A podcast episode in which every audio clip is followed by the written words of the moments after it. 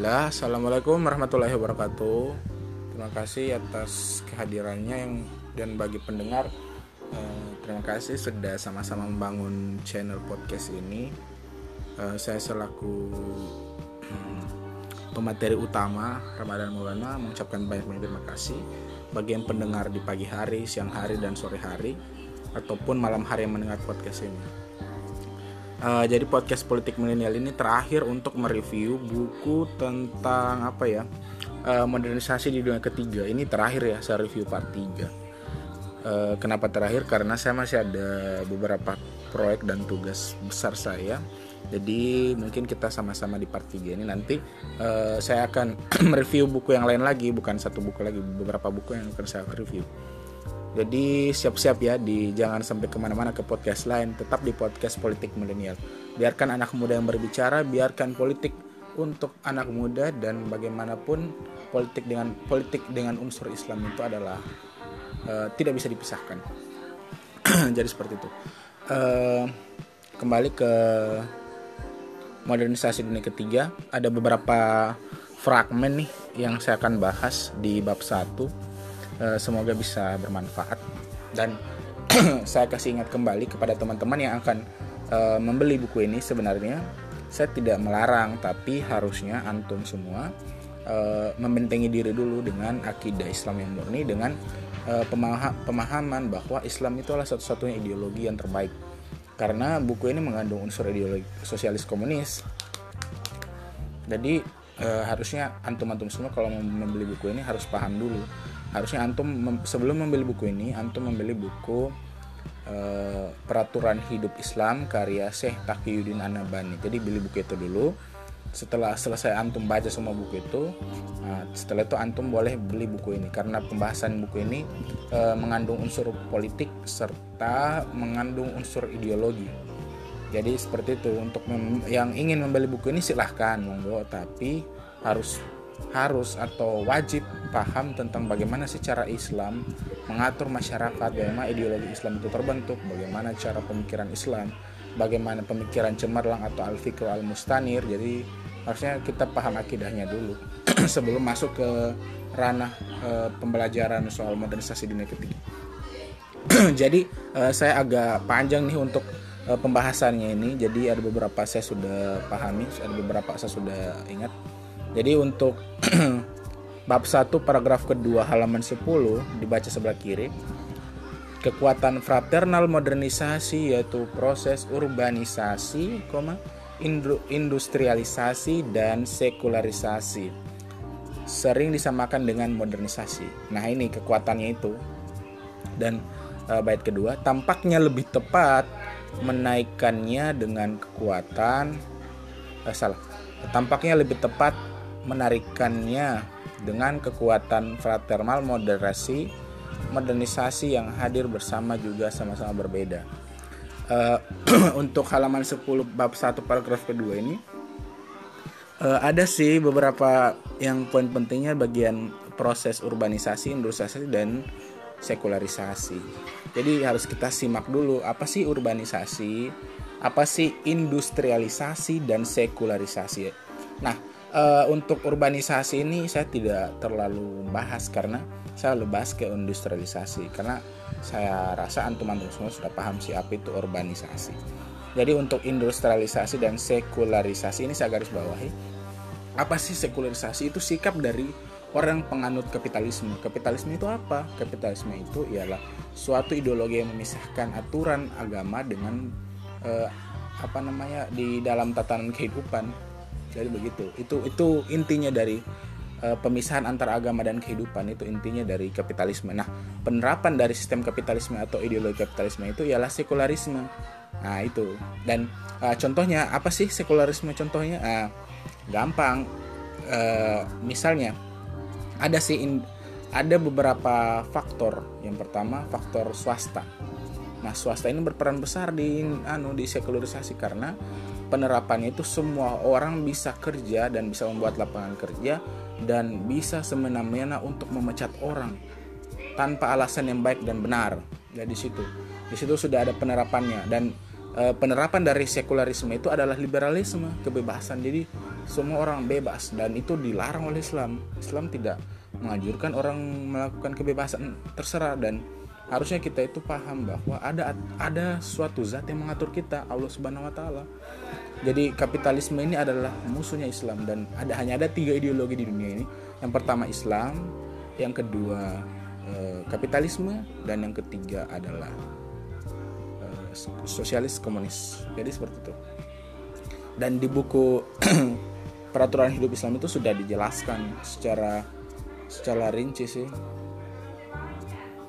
jadi seperti itu jadi uh, saya mengkritik kembali di bagian industrialisasi. Sudah tadi saya sudah jelaskan sedikit uh, industrialisasi sekarang uh, lebih gila ketimbang industrialisasi industrialisasi uh, atau uh, proyek rumahan pada zaman dahulu.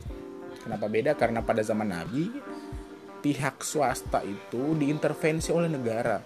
Dan negara punya kekuatan umum kekuatan utuh untuk supaya bisa melihat para rakyatnya dipekerjakan di situ itu tidak apa namanya tidak menzolimi tidak ada yang unsur zolim kepada mereka. Dan itu ada hak kepentingan negara di dalam situ dan negara mengaturnya dan sistem pemerintahan itu adalah khilafah dan sistem pemerintahan Islam. Jadi jadi khilafah itu adalah sistem pemerintahan Islam kawan-kawan bukan ideologi. Ideologinya itu adalah Islam. Jadi begitu. Uh, terima kasih. Uh, saya sudah sedikit uh, spoiler tentang buku peraturan hidup Islam. Jadi untuk di mana lagi ya? Uh, untuk tampaknya lebih tepat menaikkannya dengan kekuatan fraternal modernis, moderasi modernisasi yang hadir bersama juga sama-sama berbeda. Nah di sini ada kritik soal penulisannya agak kurang uh, apa apa namanya kurang lebih ada keliru dalam artian penulisan bersama juga bersama-sama beda. Kayaknya ada mubazir penafsiran kata dan ada kekesatan berpikir dari Bung Francis Abraham nih. Harusnya uh, Francis Abraham itu uh, paham apa sih moderasi dan apa sih modernisasi. Sepertinya dia paham cuma ada penulisan kata nih di bagian bersama juga sama-sama. Di situ agak keliru. Jadi situ sih sama saya untuk saya kritisi. Dan kembali ke paragraf 10 uh, halaman 10 sudah. Dan saya ke paragraf ke-10 halaman ke-11 e, dibaca yang sebelah kiri paling atas sekularisasi merupakan suatu proses modernisasi budaya di mana nilai-nilai lama dan sistem kepercayaan yang telah lama dianut yang didasarkan pada ilmu. Menurut Jermani, sekularisasi di bidang ilmu, teknologi, dan ekonomi tentu saja merupakan syarat yang universal untuk adanya masyarakat industri. Nah, di sini uh, kalau saya lihat beliau sudah menaruhkan di sini pengertian sekularisasi tapi ada yang keliru nih. E, bagian sekularisasi di sini di sini proses budaya padahal yang harus kita tahu bahwa modernisasi itu bukan apa namanya di sini sekularisasi itu bukan budaya tapi e, suatu ancaman ideologi. Dan e, di sini ada beberapa sih yang agak keliru soal sekularisasi? Tapi di sini ada sudah ada penjelasan dari Jermani soal sekularisasi di bidang ilmu, teknologi dan ekonomi. Nah, sekarang e, contohnya kenapa sih e, Jermani mampu mendefinisikan soal sekularisasi di bidang ilmu teknologi. Jadi e, dia sudah menjelaskan juga di sebelahnya syarat minimum yang universal untuk adanya masyarakat industri. Jadi untuk menciptakan industri, kita perlu sekularisasi di bagian ilmu dan teknologi serta ekonomi. Jadi kebebasan dalam menilai ilmu dan teknologi bukan didasari oleh pemikiran Islam. Nah, itu itu sudah sekuler dan kalau orang misalnya kau ini bawa-bawa agama kepada kehidupanmu itu tidak pengaturan agama untuk masyarakat itu hanya Islam yang terbaik jadi di sini ada dibilang e, masyarakat industri untuk universal untuk adanya masyarakat industri. Jadi di kapitalisme itu bagaimana caranya menciptakan orang menjadi pekerja industri? Bukan so bukan bagaimana caranya orang itu untuk membuka lapangan kerja. Di sini kalau menurut Jermani ya dan itu memang benar. Kapitalisme memang benar. Dan uh, saya uh, kritik di sini bagian penganutan ilmu di sini agak kurang jeli ya di sekularisme merupakan suatu proses modernis modernisasi budaya di mana nilai-nilai lama dan sistem kepercayaan yang telah lama dianut yang didasarkan pada ilmu. Nah, ilmu ini maksudnya ilmu apa? Kan tidak dijelaskan. Sebenarnya kalau sistem kepercayaan pasti dia singgung masalah agama dan uh, tapi kalau menurut peneliti INSIS sistem kepercayaan ini ada namanya agama ada yang hanya sistem kepercayaan. Jadi di sini agak tidak agak rancu lah tidak ada penjelasan secara komprehensif. Jadi menurut saya seperti itu. Dan untuk paragraf saya ke, uh, ke sebelahnya lagi paragraf ke 11 halaman ke 11 uh, dibacanya seperti ini.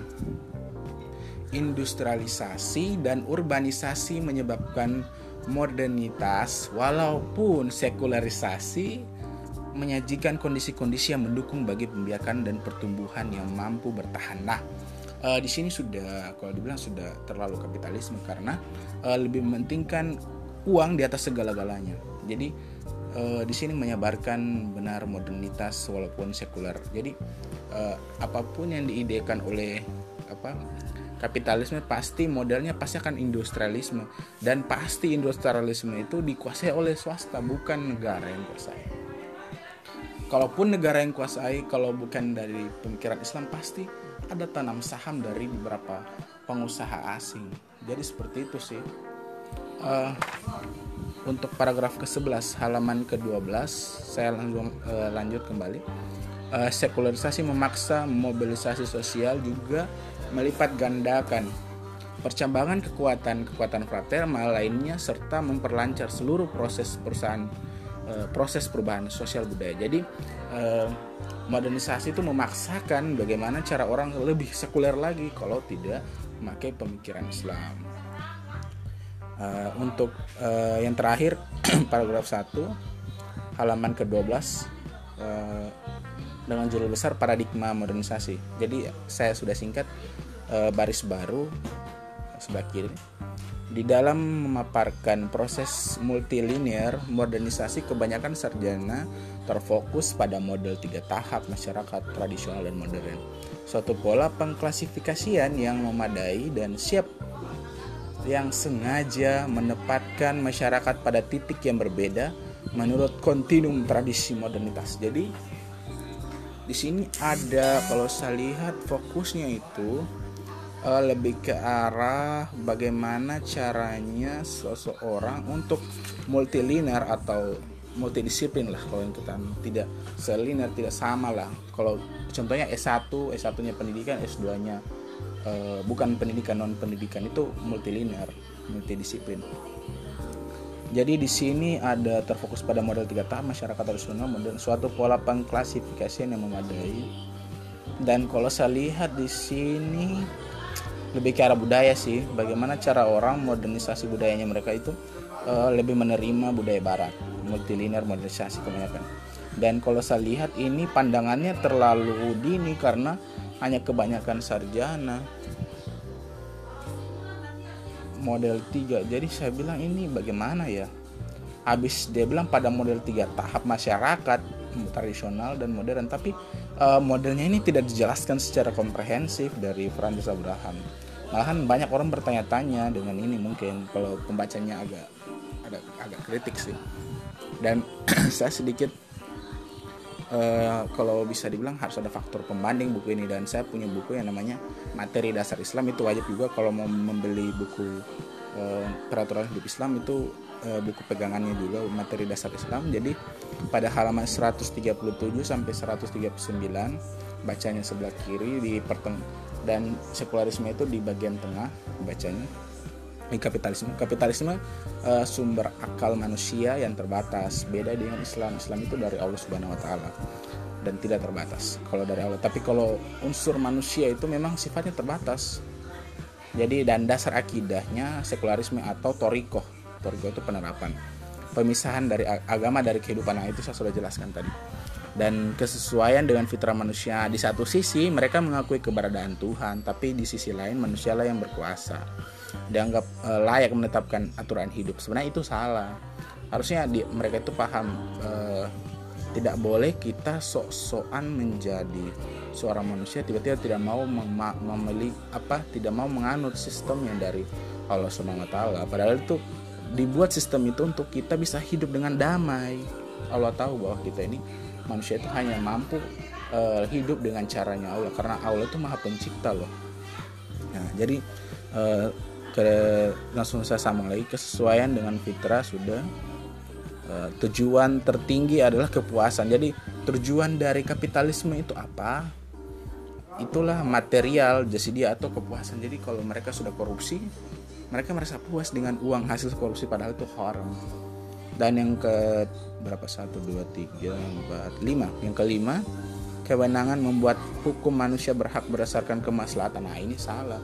Harusnya kita tuh mengambil hukum-hukum syara hukum Allah bukan hukum-hukum yang dibuat manusia. Karena itu e, tidak kuat dan tidak mampu mengatur kehidupan manusia dan yang terakhir yang terakhir menurut kapitalisme masyarakat ah, menurut kapitalisme ini masyarakat adalah kumpulan dari individu-individu dan kebebasan-kebebasan di atas segalanya. Jadi di sini sudah kena kapit e, liberalisme.